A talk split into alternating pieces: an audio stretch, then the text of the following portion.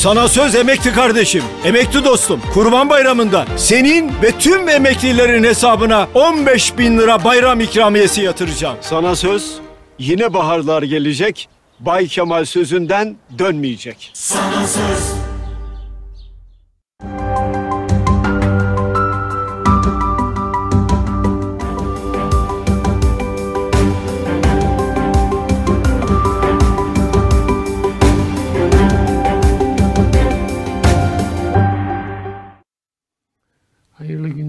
değerli seyirciler. Buradan bakınca programındayız. Mehmet Ocak'tan Ahmet Taş getiren. Evet, e, Ramazan son günlerindeyiz. Dün Kadir Gecesi'ni idrak ettik. İşte birkaç gün sonra bayrama ulaşıyoruz. Şimdiden bayramlarınızı tebrik ediyoruz. Hayırlar getirmesini diliyoruz. Seçim süreci var bir yandan. Seçim sürecinin bir bölümü Ramazan içinde geçmiş oldu. Ee, seçim programları daha çok e, iftarlar çerçevesinde cereyan etti. Parti liderleri veya işte Cumhurbaşkanı adayları iftarlarda konuştu. Sayın Cumhurbaşkanı kimi açılış programlarına katıldı. Onları miting niteliğine büründürerek bir seçim çalışması yürüttü. Şöyle bir algı var genelde e, siyasi yorumlarda. E, yani seçim e, tansiyonu e, düşük gidiyor diye. Bunu da Ramazan iklimine bağlayanlar var. Ama genelde e, bir algı ise her iki tarafın hem Cumhur İttifakı tarafının hem Millet İttifakı tarafının ya da e, Cumhurbaşkanı adayları çerçevesinde söylersek hem Sayın Erdoğan'ın hem Sayın Kılıçdaroğlu'nun hani biraz zorlanıyor gibi olduğu tarzında e, Sayın Erdoğan hani seçimleri kazanan joker bir siyasetçi olarak bilinir. İşte girdiği bilmem kaç tane seçimi kazanmış bir insan. Ama sanki bu 2023 seçimlerinde %50 artı bir e, koşusunda yeterli performansı göstermekte zorlanıyor gibi. E, aynı tarzda tabii Sayın Kılıçdaroğlu Cumhuriyet Halk Partisi lideri ve Cumhuriyet Halk Partisi'nin oyları zaten öteden beri yüzde 25 civarında ve Sayın Kılıçdaroğlu da girdiği seçimlere kaybeden bir siyasetçi gibi e, bir durumu var. Ama bu seçim öncesinde bir hamle yaptı Sayın Kılıçdaroğlu. İşte Millet İttifakı gibi bir yapının e, kurucu aktörü oldu. O yapı oluştu ve e, yarışa e, iddia ile başlar hale geldi ama onun da yani yüzde elli artı biri kazanma noktasında böyle çok kolay bir yol yürümediği tarzında bir algı var. Önce bunu bir biraz konuşalım. Neden e, mesela Tayyip Bey zorlanıyor? Kılıçdaroğlu'nun önündeki zorluklar ne? E, nasıl yürüyor işler? Bunu biraz konuşalım istiyorum Mehmetciğim.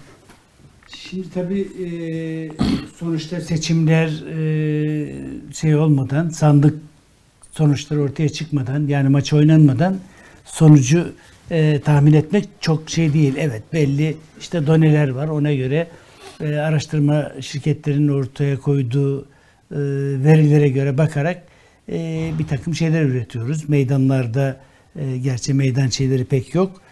E, ama e, sonuçta kimsenin yüzde elli e, artı biri garanti değil. Evet. Yani e, şu haliyle ortada duruyor gibi. E, doğal olarak işte söylediğiniz e, işte Sayın Cumhurbaşkanı bugüne kadar bütün seçimlerde aslında hiç böyle bir tablo yaşamamıştı. Yani yüzde 49'lara kadar oy Şey, almış bir %49,5 partinin oy başkanı. almış bir parti. Ee, işte Cumhurbaşkanlığında yüzde 52 e, almış. Dolayısıyla e, yeni sistemle bir ilk kez işte Cumhurbaşkanı seçilecek. E, 50 artı 1'i gerektiriyor. Ama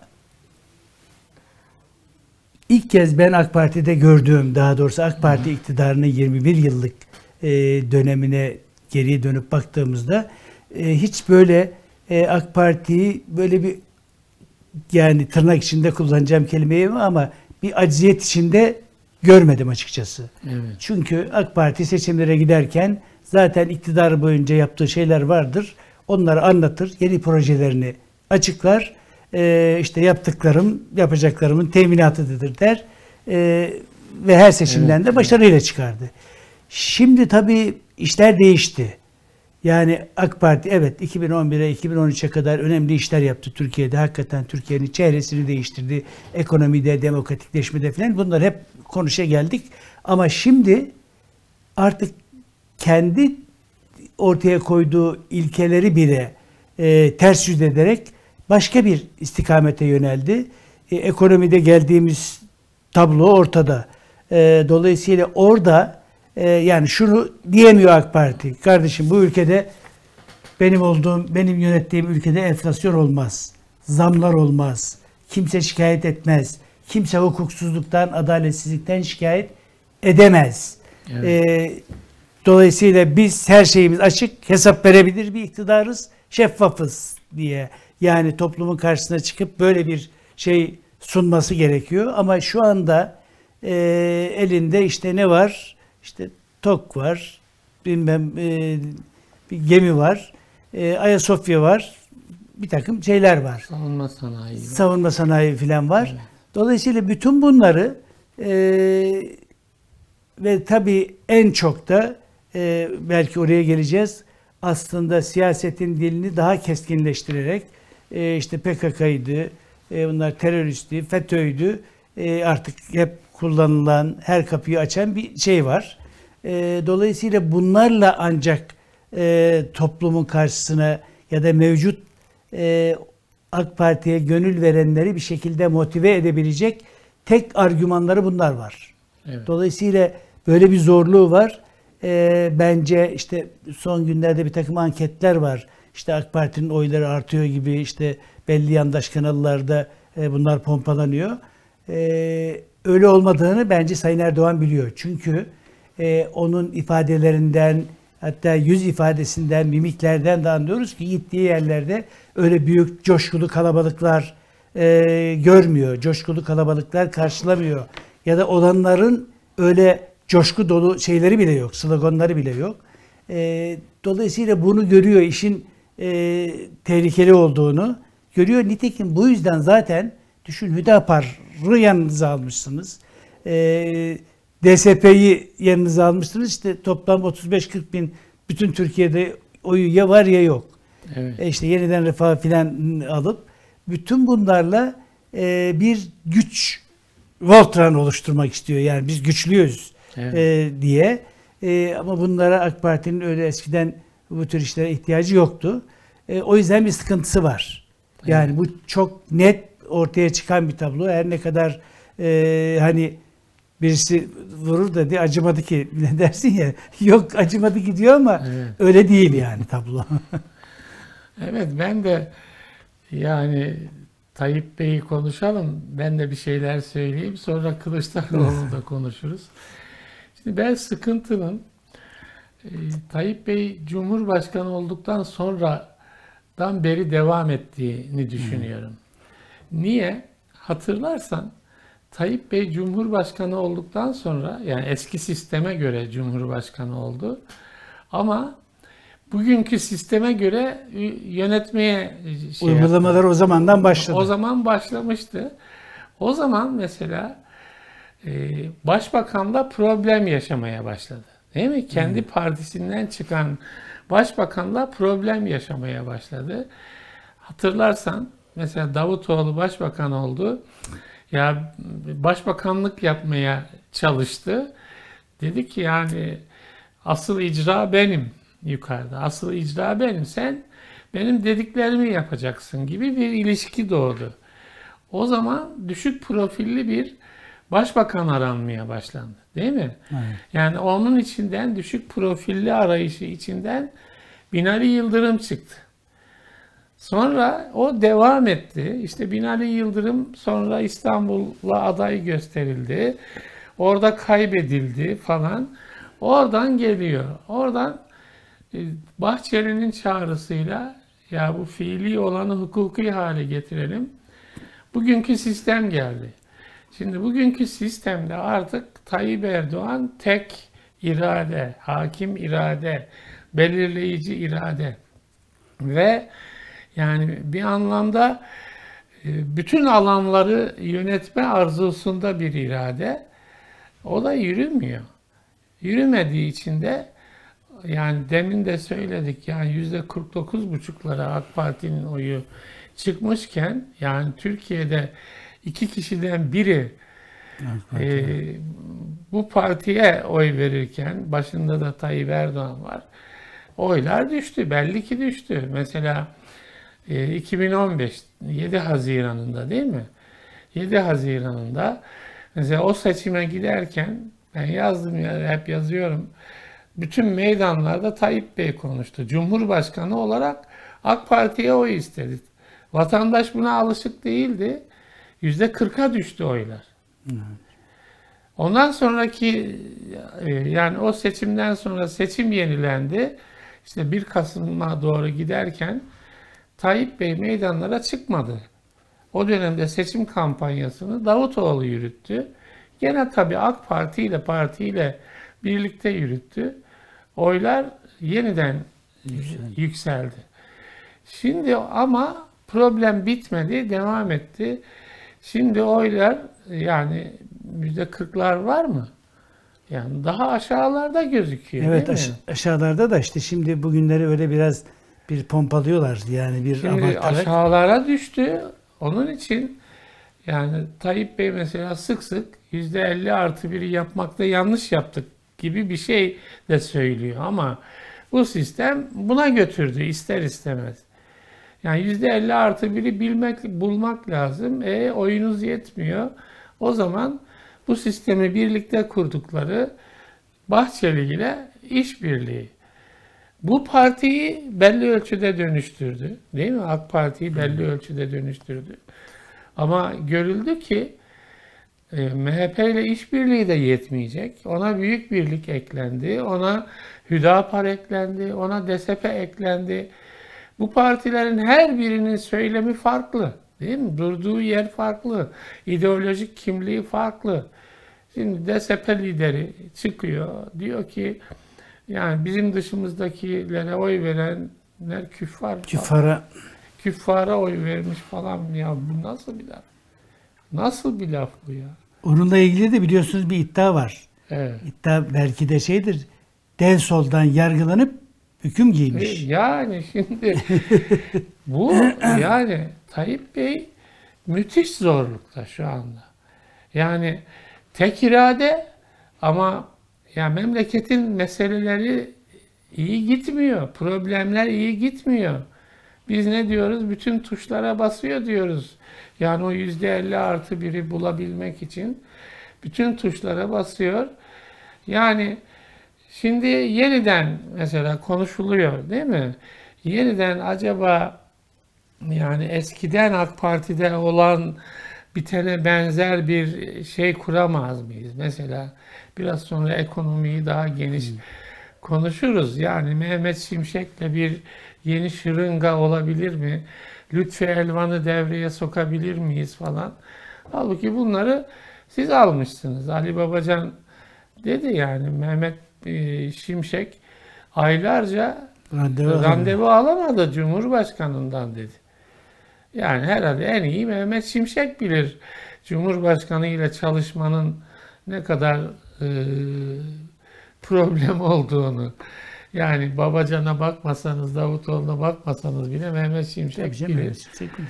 Yani e, ciddi sıkıntı var. Hani o e, ya seçimin banko değil mi? Banko favorisi gözüken Tayyip Erdoğan'dan şimdi yani bütün dallardan böyle seçmen toplamaya çalışan e, bir siyasi irade şeyinde e, böyle bir zorluk yaşıyor. Tabii benzeri zorluğu Kılıçdaroğlu da yaşıyor ama farklı e, çerçevede yaşıyor. Onu da istersen nasıl bakıyorsun? Şimdi tabii e, elbette her iki tarafında zorlukları var. Yani dedik ki işte şey ortada aslında. Evet. E, fakat son gelen anketlerde artık Kılıçdaroğlu e, önde Gözüküyor, gözükmeye evet. başladı. E, bu seçime doğru daha da e, 14 Mayıs'a doğru daha da netleşecektir. Orada tabii başka problem var bu Muharrem İnce şeyi. Ben Muharrem İnce'nin giderek düştüğü kanaatindeyim. O tür göstergeler de var Evet. aslında.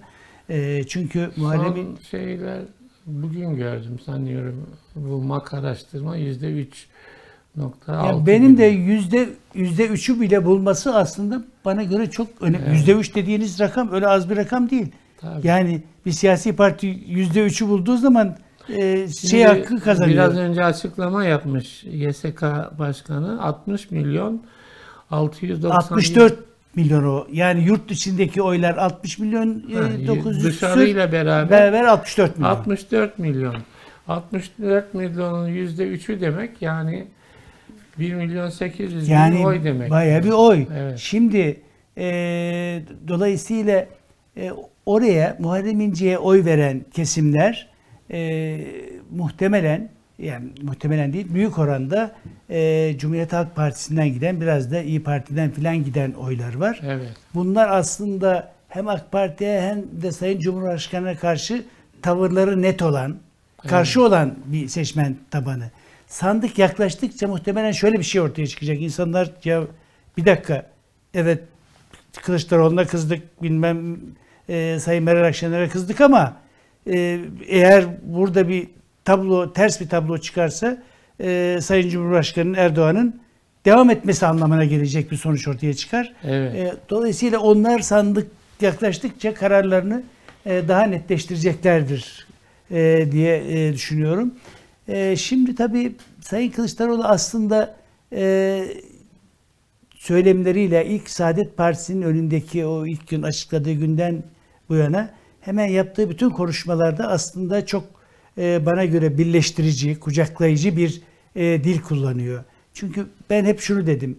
Evet ekonomik vaatler, e, bir takım şeyler yapılabilir. Zaten 2005 sayfalık neredeyse bir metin hazırladılar. Hükümet programı niteliği taşıyan. E, oradan belli şeyleri daha slogan haline getirip pap yaparak topluma sunmak önemli. Ama esas e, Türkiye'nin ihtiyacı olan biz kardeşim huzur getireceğiz. Bu ülkede birlikte yaşamamızın teminatı olan e, ortamı sağlayacağız. E, herkesin kardeşçe bu ülkede yaşamasını düşmanlaştırmayı e, ortadan kaldıracağız diye bu minval üzere e, topluma net mesajlar vermek gerekir diye düşünüyordum. Yani şu ana kadar doğrusu e, Sayın Kılıçdaroğlu böyle bir çizgide e, iyi gidiyor. E, Evet. ama tabii zorlukları var. E, esas bana göre ben her zaman söylüyorum zorluk Türkiye'deki e, ben biraz ortodoks sol diyorum. E, orada bir ulusalcı şey kesim var. Özellikle medyada yoğunlaşan bir yapı var. E, bunların zaman zaman e, söylemlerine baktığınızda yani bunlara bakan insanlar ya kardeşim buraya oy vermeyelim Evet. diye bir kanaat oluşur. Yani bu e, ama bunu da değiştirmek Sayın Kılıçdaroğlu'nun elinde bir şey değil. Yani maalesef Türkiye'nin e, yapısı bu. Özellikle de medyada e, ben e, bir ara Sayın Kılıçdaroğlu'nda da demiştim. Yani sizin en büyük önünüzdeki engel aslında e, sol medyadaki bu ortodoks yapı. Çünkü benim dedim çoğu onların arkadaşlarım birlikte aynı gazetelerde, televizyonlarda çalıştık. E, dolayısıyla bunlar Türkiye'de değişime en son ayak uyduracak kesimdir. Hatta hiçbir zaman değişmeyecek bir kesimdir. Benim Evet. kanaat, kişisel kanaatim o. Dolayısıyla bu- bunların böyle bir sıkıntı var. Bir latife yapayım. Yani Kılıçdaroğlu da bir heterodoks medya bulmalı kendisi. Yani e, zor tabii öyle bir yani. e, şey var. Evet. E, o bakımdan Yani ben e, tabii Kılıçdaroğlu zor bir işi e, geliştirmeye çalıştı. Evet. Yani bu Millet İttifakı yapısı şimdi sonuçta CHP bildiğimiz bir yapı. Aslında şey düşün, bunu İstanbul seçimlerinde de evet. yerel seçimlerde de bu modelinin başarılı olduğunu Başarılı oldu. kanıtlamış oldu. Yani onu yaptı. Şimdi tabii e, farklı e, ideolojik kimliklerin bir araya geldiği bir yapı Millet İttifakı. Onun da hani koordinatörlüğünü diyelim Kılıçdaroğlu yaptı. Düşünce oradan çıktı. Yani orada da sanıyorum önce kendine baktı. Ya biz CHP olarak niye büyümüyoruz?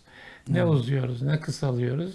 Çünkü toplumda problemliyiz. Toplumun farklı kesimleriyle problemliyiz. Yani tek parti döneminden alın bugüne kadar kendisi de diyor en muhafazakar parti biziz. Yani en kendi çerçevesini koruyan anlamında. Değil mi? E, En muhafazakar. En, öyle diyor Evet, yani. he. Tutucu demek yani. Oradaki muhafazakarı tutucu anlamında kullanıyor. Yani biz değişmeliyiz dedi. Nasıl değişeceğiz? Ya yani bu toplum kesimlerine karşı yaptığımız yanlışları önce kabul edelim. Sonra bu toplum kesimlerine gidelim diyelim ki ya biz size karşı yanlışlık yaptık. Bir kere size hiç gelmedik. Yani aynı masaya oturmadık, aynı sofraya oturmadık. Yani işte geldik. Yani hakkınızı helal edin. Biz artık o değiliz. O yanlışları gördük ve düzeltmek istiyoruz falan. Böyle yola çıktı. E, buna karşılık da buldu. E, ve işte bir e, ittifak yapısı oluştu. Yani İyi Parti, ondan sonra Saadet Partisi, DEVA, Gelecek, Demokrat Parti'den oluşan Buna rağmen yani bu ittifak oluşmuş olmasına rağmen tabii toplumda yani eski şeyler devam ediyor. Bu yapıların kendi varlıkları devam ediyor. Şimdi seçime doğru giderken mesela bir Sadullah Ergin hadisesi yaşanıyor. Yani onu da senin dediğin gibi daha çok medyadaki o yapılar e, kışkırtıyor. Yani sanki benim anladığım mesela CHP'de e, o olayı çözmüş şey. Yani Kılıçdaroğlu. Yani açık söyledi o konu kendisine sorulduğunda. Ya o dedi devanın listesinden bizim listemizde seçime giriyor. Seçimde daha çok milletvekili çıkarmak için de bu birlikteliği yapmaktan başka çare yok.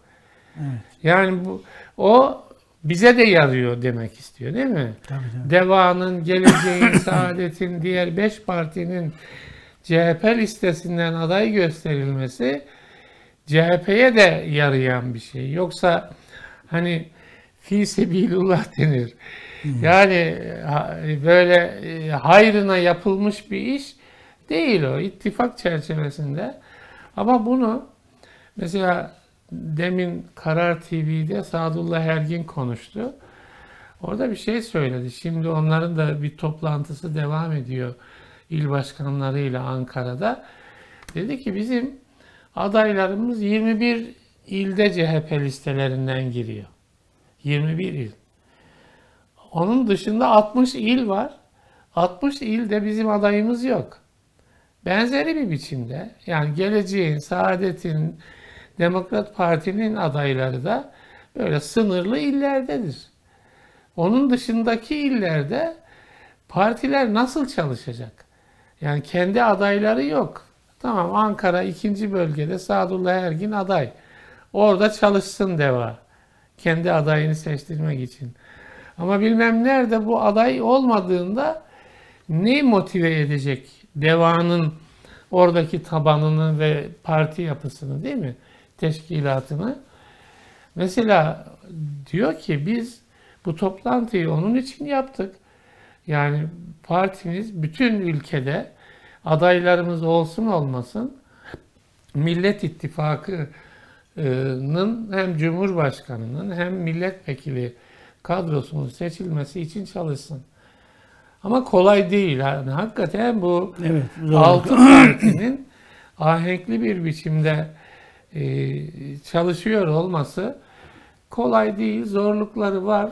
Onun için de e, hani bir e, zorlanma söz konusu iki tarafta da hem Cumhur İttifakı'nda hem Millet İttifakı'nda.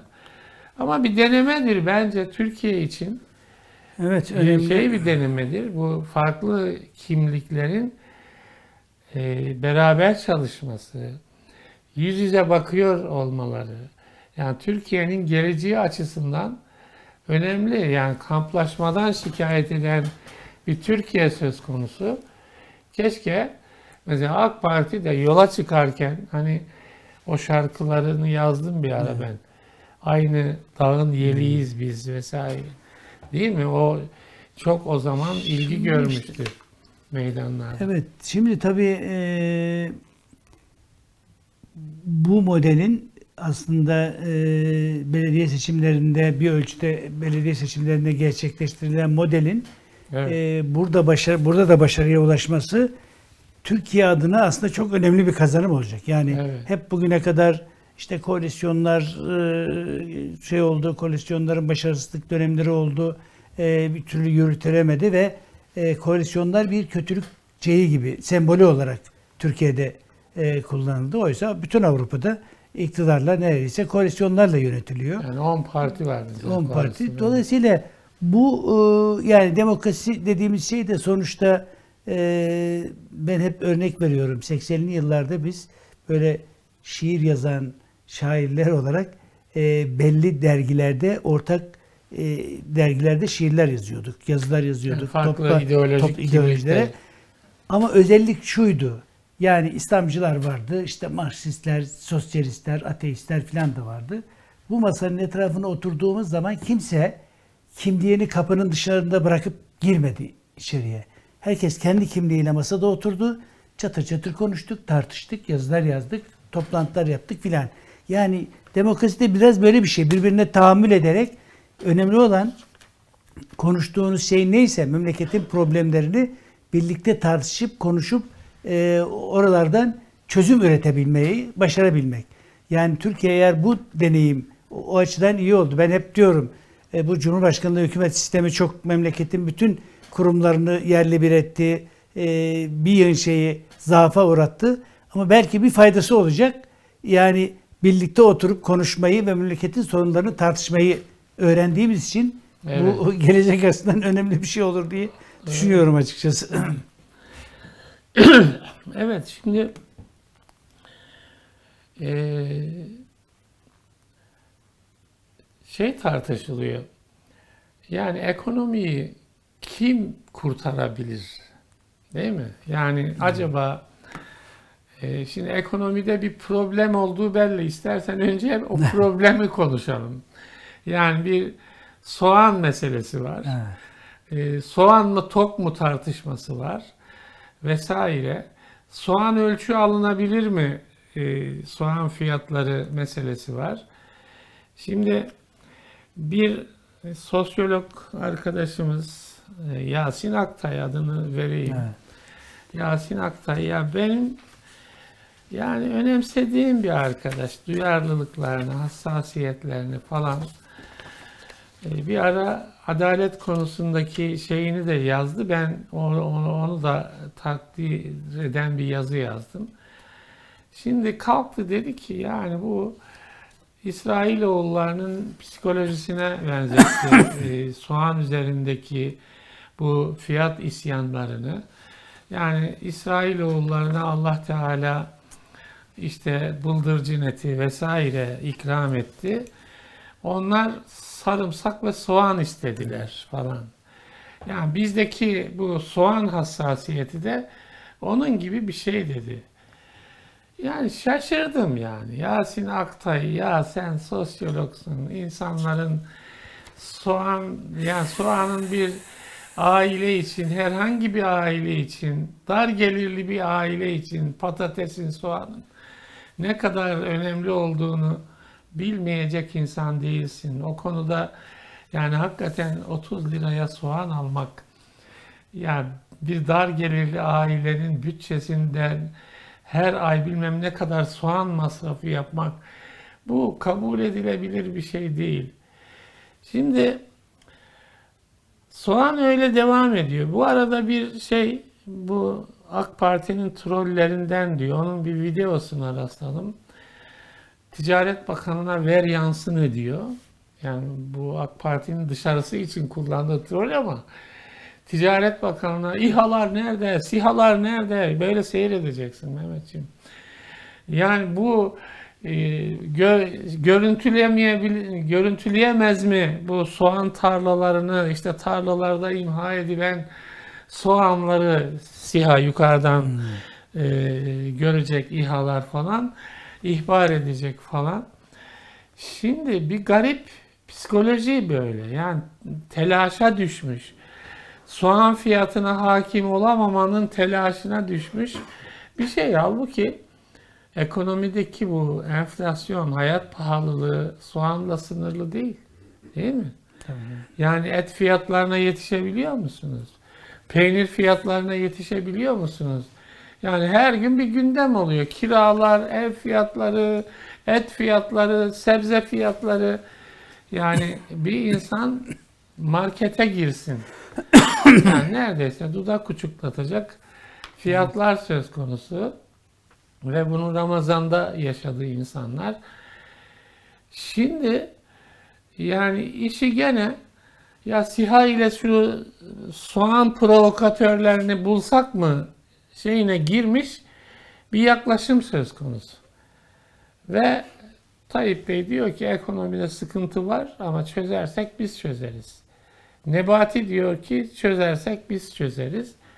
Muhalefet de ya siz çözemiyorsunuz değil mi? Yani çözebilseniz seçime gidiyor Türkiye. Seçime giderken bunu çözmüş olursunuz. Ama enflasyonu anlamadınız. Yani çatır çatır kakameye faiz ödediniz. Hazineden, Merkez Bankası'ndan.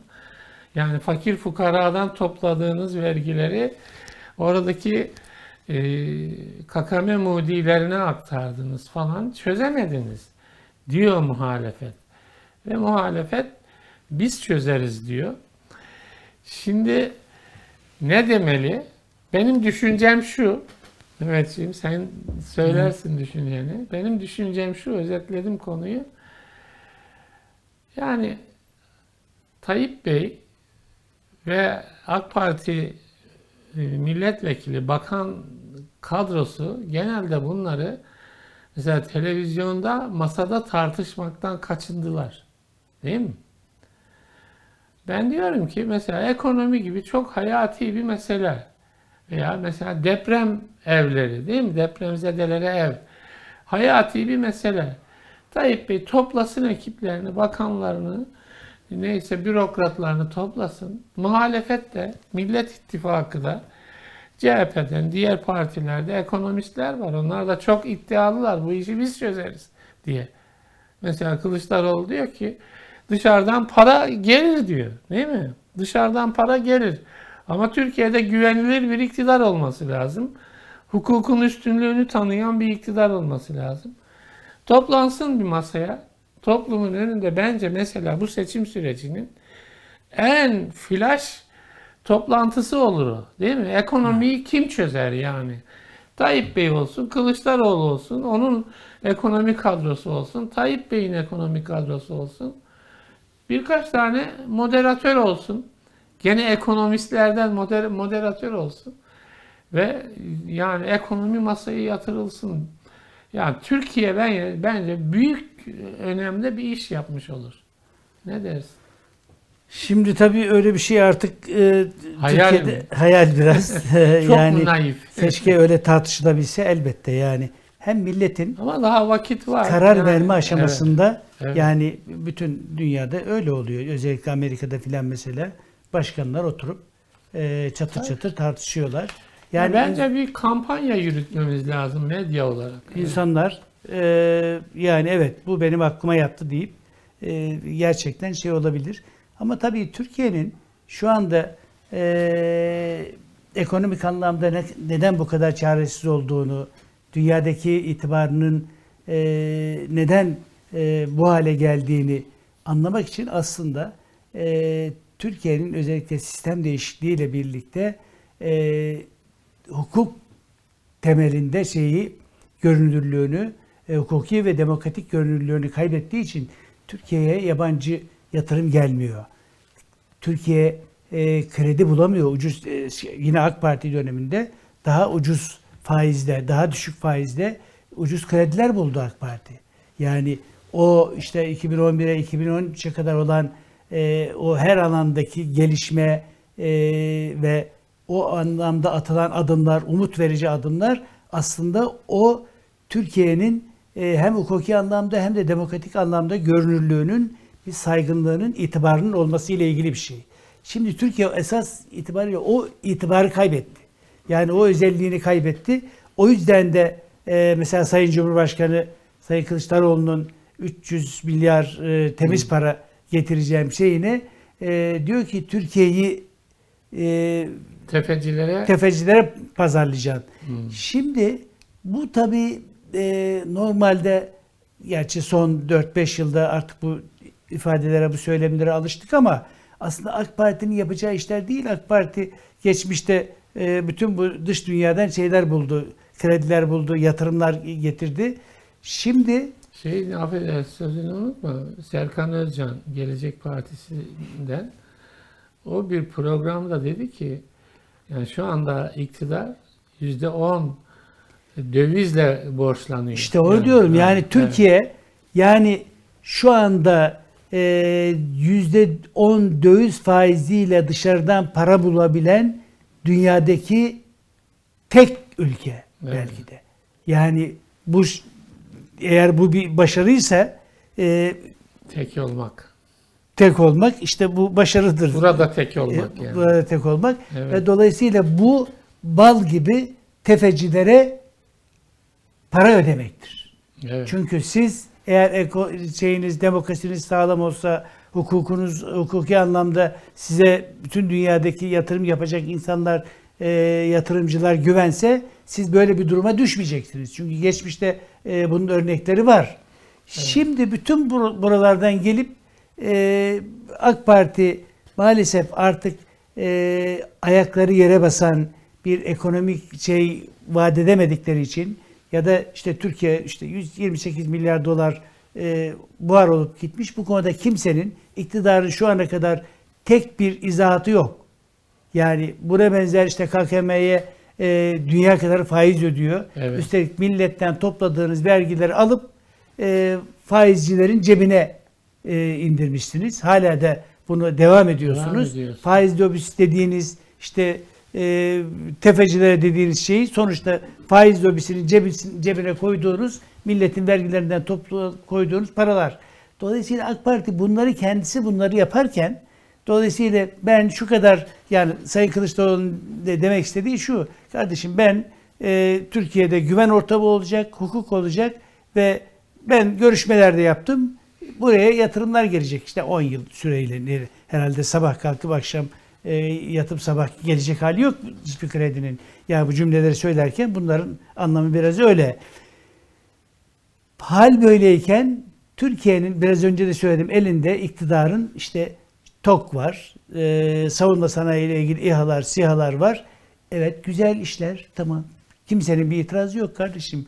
Bu ülkede sanayi mi üretiyorsunuz? Savunma sanayi ile ilgili şeyler mi üretiyorsunuz? Otomobil mi üretiyorsunuz? Yani büyük, büyük bir bölümü ithal olmasına rağmen hiç önemli değil. Türkiye oraya e, yoğunlaşmış ve o konuda önemli işler yapmış. Buna bir itiraz yok da insanların.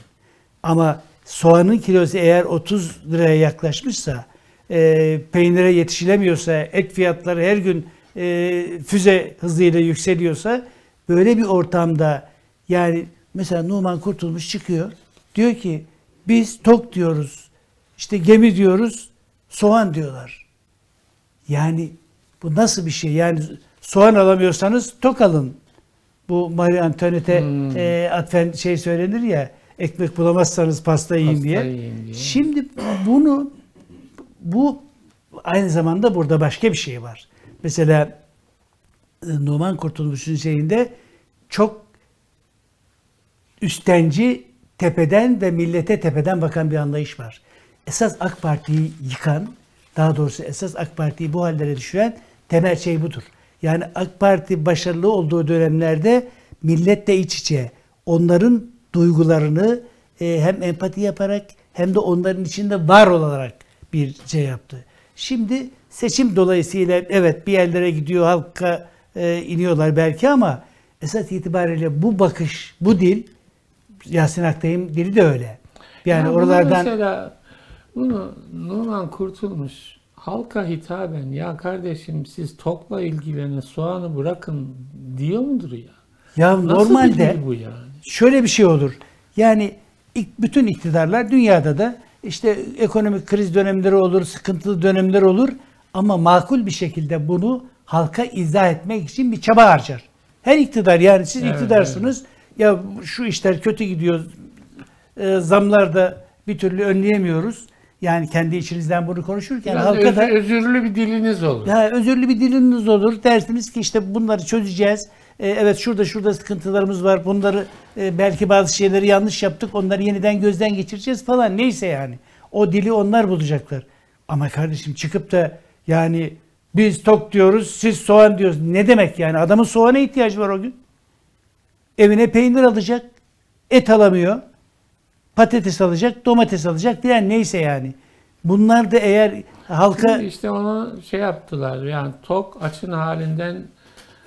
anlamaz diye de insanlar e, onu formüle ettiler. Tamam tok tok tok derseniz tok şu andaki en ucuz fiyatı en düşük fiyatı 1 milyon lira. Ayrıca öyle kimsenin de alma şeyi Yani yok. 1 milyon lira. Yani insanlar bugün artık diyelim maaşlı, memur falan, asgari ücretliyi kastetmiyorum.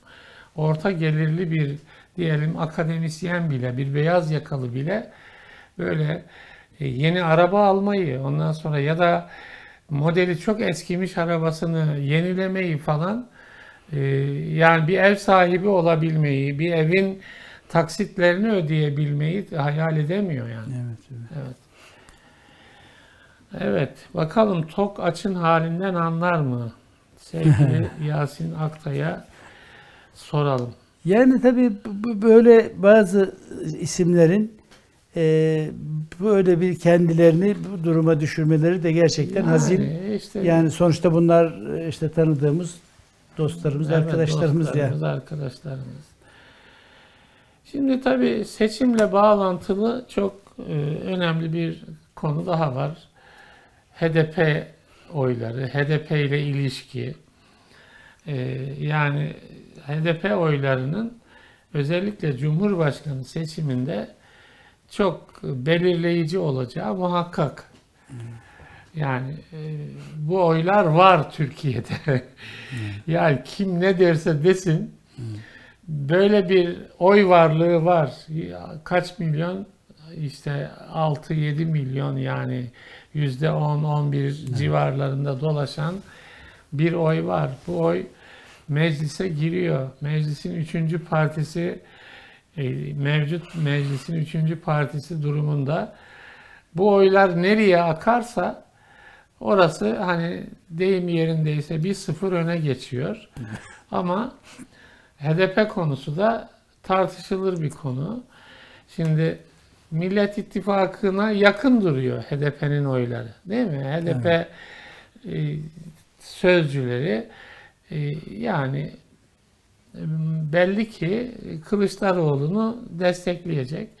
Buna karşılık da mevcut iktidar yani MHP, ona benzeyen AK Parti, aynı dili konuşmaya başlayan AK Parti vesaire HDP'yi Kandil'in temsilcisi gibi e, gösteriyor ve halka da bunu propaganda yapıyor. Yani bunlar HDP ile işbirliği içinde, terörle işbirliği içinde PKK'nın temsilcilerini meclise taşıyacaklar, şudur budur diye bir kampanya yürüyor.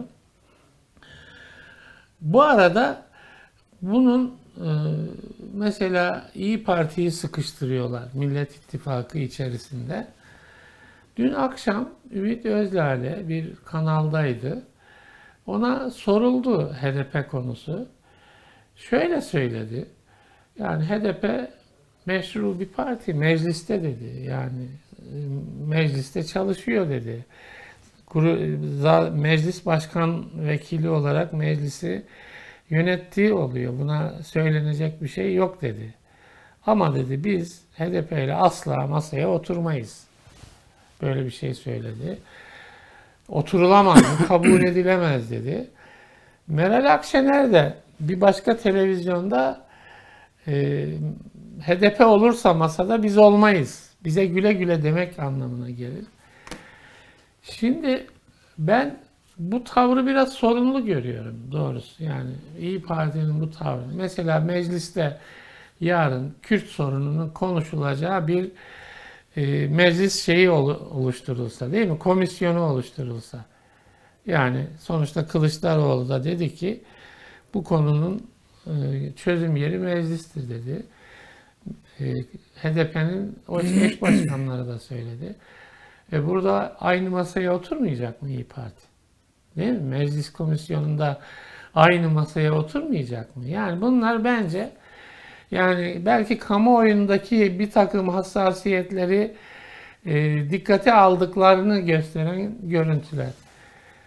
Bir şey daha var orada bence çok önemli. Bunu ben bir yazımda e, Demirtaş'a, Mithat Sancar'a çağrı olarak yöneltmiştim. Yani Kandil'in bu tavırlarını reddeden açıklamalar yapın diye. Demirtaş bir açıklama yaptı. Dedi ki seçimden sonra PKK'nın Türkiye'de silahları bırakması için yani bütün gayretimizi ortaya koyacağız dedi.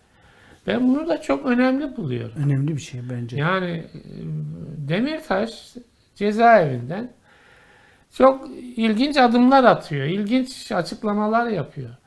Şimdi mesela bunu kimse görmedi. Yani yani Cumhur İttifakı'ndan bu HDP terör ilişkisi vesaire kurmaya itina eden insanlardan hiçbirisi Demirtaş- Demirtaş'ın bu sözünü görmek istemedi ya da çarpıtmaya çalıştı. Halbuki şimdi HDP içerisinden ya da Demirtaş e, şeyiyle kendi e, yani varlığını ortaya koyarak diyor ki e, PKK'ya silah bıraktırmak için elimizden geleni yapacağız diyor. Üstelik de Kandil'in çok hoşuna gitmeyecek bir şey. Gitmeyecek bir şey bu. Yani bir HDP konusu dur gidiyor. Ya bu partinin Türkiye'nin meşru bir partisi olduğunu sanıyorum ki herkes içine sindirmek zorunda diye düşünüyorum. Ben e, siyasi partilerin e, HDP ile ilgili tavırlarının ciddiyetine hangi parti ister İyi Parti ister AK Parti ister MHP isterse başka partiler eğer biz o partiyle masaya oturmayız ya da onun olduğu yerde olmayız diyorsa bir siyasi parti ya da hangi parti diyorsa bu sözün gerçekçi olduğuna inanabilmenin şartı şudur. Şimdi seçildi geldi parlamentoya Evet. HDP milletvekilleri. O gün AK Parti, MHP, İyi Parti, CHP ya da başka kimse arkadaş sen geldin biz gidiyoruz. Nasıl olacak o? Öyle diyorlarsa evet, öyle diyorlarsa tamam eyvallah abi sözlerinin arkasında duruyorlar demek. evet. Ama hem öyle deyip hem de parlamentoda birlikte iş yaparsanız bu, bu doğru bir şey değil. Yani Evet. o yüzden eee, bu bakışları artık böyle bir noktaya şey yaptım açıkçası. Yani çünkü herkes bir şey diyor. Eee, ya iyi güzel de kardeşim teröre karşı karşı olmayan bir parti yok bu ülkede. Geçen de Sayın Kılıçdaroğlu da diyordu. Yani hepimiz terörden dolayı bu ülkenin çektiği acıları biliyoruz. Yani sırf bu acılar bitsin diye aslında AK Parti iktidarı çözüm sürecini başlattı. Siz de akil insanlar olarak e, Anadolu'ya gittiniz. E, bu konuda çalışmalar yaptınız. Şimdi Türkiye o yüzden Selahattin Demirtaş'ın cezaevinden e, seçimden sonra e, PKK'ya silah bıraktıracağız demesi önemli bir şey. Eğer bu ülkede olumlu bir adım atılacaksa yarın seçimler yapıldıktan sonra parlamentodaki yeni çıkan tabloya göre aslında seçim yerinin hem bütün siyasi partiler de demişti ya bu işin çözüm yeri e, adresi meclistir. Meclistir. Mecliste oturup bu konuda adım atılabilir. Yani memleketin hayrına olabilecek olan şey budur. Yani Türkiye'yi e, terör belasından kurtarmanın yolu da budur. E, kimse ama tabii esas bence Kürtleri inciten Sayın Kılıçdaroğlu'nun videosunda da vardı Dün akşamki video. videosunda. Yani neredeyse e, bütün e, HDP'ye oy veren Kürtleri terörist gibi göstermek kadar tehlikeli bir şey olamaz. Yani Yani kimse ya biz HDP oylarının işte e, terörist olduğunu söylemiyoruz falan diyor ama yani sonuçta ortaya çıkan tabloya bak sen. Yani o HDP'ye adamlar oy vermekte ısrar ediyor. ama işte bu da önemli fakat 2019 seçimleri öncesinde bütün e, Millet İttifakı'nın Saadet Partisi'ne bile terör destekçisi parti diye Tabii, tabii. lanse ettiler. Yani bu tabii yani ne vicdani anlamda ne ahlaki anlamda izah edilebilecek bir şey değil. Yani ya 3-5 oy daha fazla almak uğruna neden bu insanların e, birlikte yaşama azmine dinamit diyorsunuz? Neden e, illa insanlar birbirine parmak doğrultup birbirinin gözünü oymak zorundalar mı Allah aşkına? Yani böyle bir anlayış artık e, ama maalesef Muharrem İnce'ye sormuşlar. Yani işte HDP ile temas kuracak mısınız falan. O da ben Kandil'in şeyleriyle temas kurmam falan gibi bir açıklama yapmış. Selahattin Demirtaş ona yönelik şey yapıyor. Yani sana yakışıyor mu Muharrem Hoca diyor. Yani e, büyük bir kitleyi e, terörle yaftalamak sana yakışıyor mu demiş. Yani orada hakikaten dün akşam Kılıçdaroğlu'nun o açıklaması önemli. Yani e, video kaydı e, önemli. Yani HDP'ye yönelik işte Kandil'in temsilcisi tarzında söylenen tüm sözler HDP'ye oy veren kitleyi dışlama anlamı taşıyor. Siz öyle kastediyoruz deyin demeyin. Yani oradaki insanların bunu böyle algıladığında şüphe yok ve onların ben öteden beri de söylerim. Yani o ayrılık bilincini varsa onun tohumlarını yoksa tohumlarını ekiyorsunuz. Yani biz hiçbir biçimde kabul edilmeyeceğiz. Meşru bir yapı olarak kabul edilmeyeceğiz.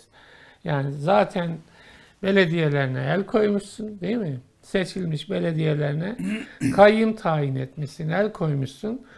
Yani her e, konuşmanda da terör damgası bastırıyorsun üzerine bu kitlenin. E, yani onu telafi etmek için bir şeydi değil mi? Bunu büyük Şimdi bir haksızlık esas- olarak burada görüyorum dedi. kafa Evet. karıştıran şey şu. Yani e, oradan biraz e, kafamda hep soru işaretleri şey yapıyor. Şimdi Kandil'den ve zaman zaman HDP içindeki bazı e, isimlerden işte öyle açıklamalar geliyor ki Ahmet Türk'ten falan. Evet. evet. e, Ahmet Türk'ün de bir açıklaması oldu Şimdi böyle. tabii bunlar Öcalan serbest bu- bırakılacak bu falan süreç gibi. içindeki e, şeyler toplumdaki hassasiyetleri e, zedeleyecek ve sonuçları itibariyle de AK Parti'ye yarayacak bir şey. AK Parti'yi e, daha doğrusu onlar işte, işte bunlar kardeşim e, teröre Sayın Cumhurbaşkanı'nın şeyi var galiba. E, bunlar Selo'yu çıkaracaklarmış. Hı hı. Öcalan'ı çıkaracaklarmış. Hatta şey diyor işte yani işlerini kapatacaklarmış diyor da yani öyle bir şey ki hiç kimsenin e, hiçbir şekilde Millet İttifakı içinde yer alan hiçbir siyasi partinin böyle bir vaadi yok, açıklaması yok, hatta iması yok. E, buna rağmen fakat bütün bunlar ortadayken sonuçta HDP ile olan HDP'yi ziyaret etti e, Sayın Kılıçdaroğlu. Bu normal bir şey. Yani aday olan herkesin nitekim e, ben de yazdım Cumhurbaşkanı'nın da HDP ile görüşmesi gerekiyor. Yani e, sen bu memleketin Türklerini de yönetiyorsun, Kürtlerini de yönetiyorsun yani. Yani HDP ile de e, yani geçmişte görüştüler yani o yüzden. Evet, evet. Şimdi öyle bakmak tabii bu tür açıklamalar süreci biraz e, bulandıran insanların zihinlerini de soru işaretleri bırakan Zaten bir şey. bu Demirtaş'ın açıklaması o açıdan önemli. Önemli önemli. Yani PKK'nın son dönemdeki yani biraz da provokatif nitelikte okunacak olan şeylerine karşı yani HDP'yi rahatlatan ve HDP ile birlikte bir takım politik ilişkileri olan çevreleri rahatlatan diyor ki yani biz PKK'nın seçimlerden sonra silahı içeride bırakması için elimizden geleni yapacağız. Bu bir tavırdır. Yani bu en azından Mesela Selahattin Demirtaş'ın PKK ile arasına mesafe koyan bir tavırdır. Bunu görmek gerekiyor yani. Evet, Tabii o ayrıca bir şey vardı yine başka bir açıklaması. Eğer HDP e, Cumhur İttifakı'na oy vereceğiz dese AK Parti'ye oy vereceğiz dese Sayın Cumhurbaşkanı e, HDP'nin HDP'nin önünde ya- kapısında yatar. Evet. Şimdi tabii o yüzden öyle bir tavır var. Bir de e, ya az bir zamanımız kaldı. Ee, vurdu, vuralımcı bir bakan oldu. Yani- Savunma Bakanı Hulusi Akar asker kökenli. Yani eski Genelkurmay Başkanı. Şimdi Savunma Bakanı.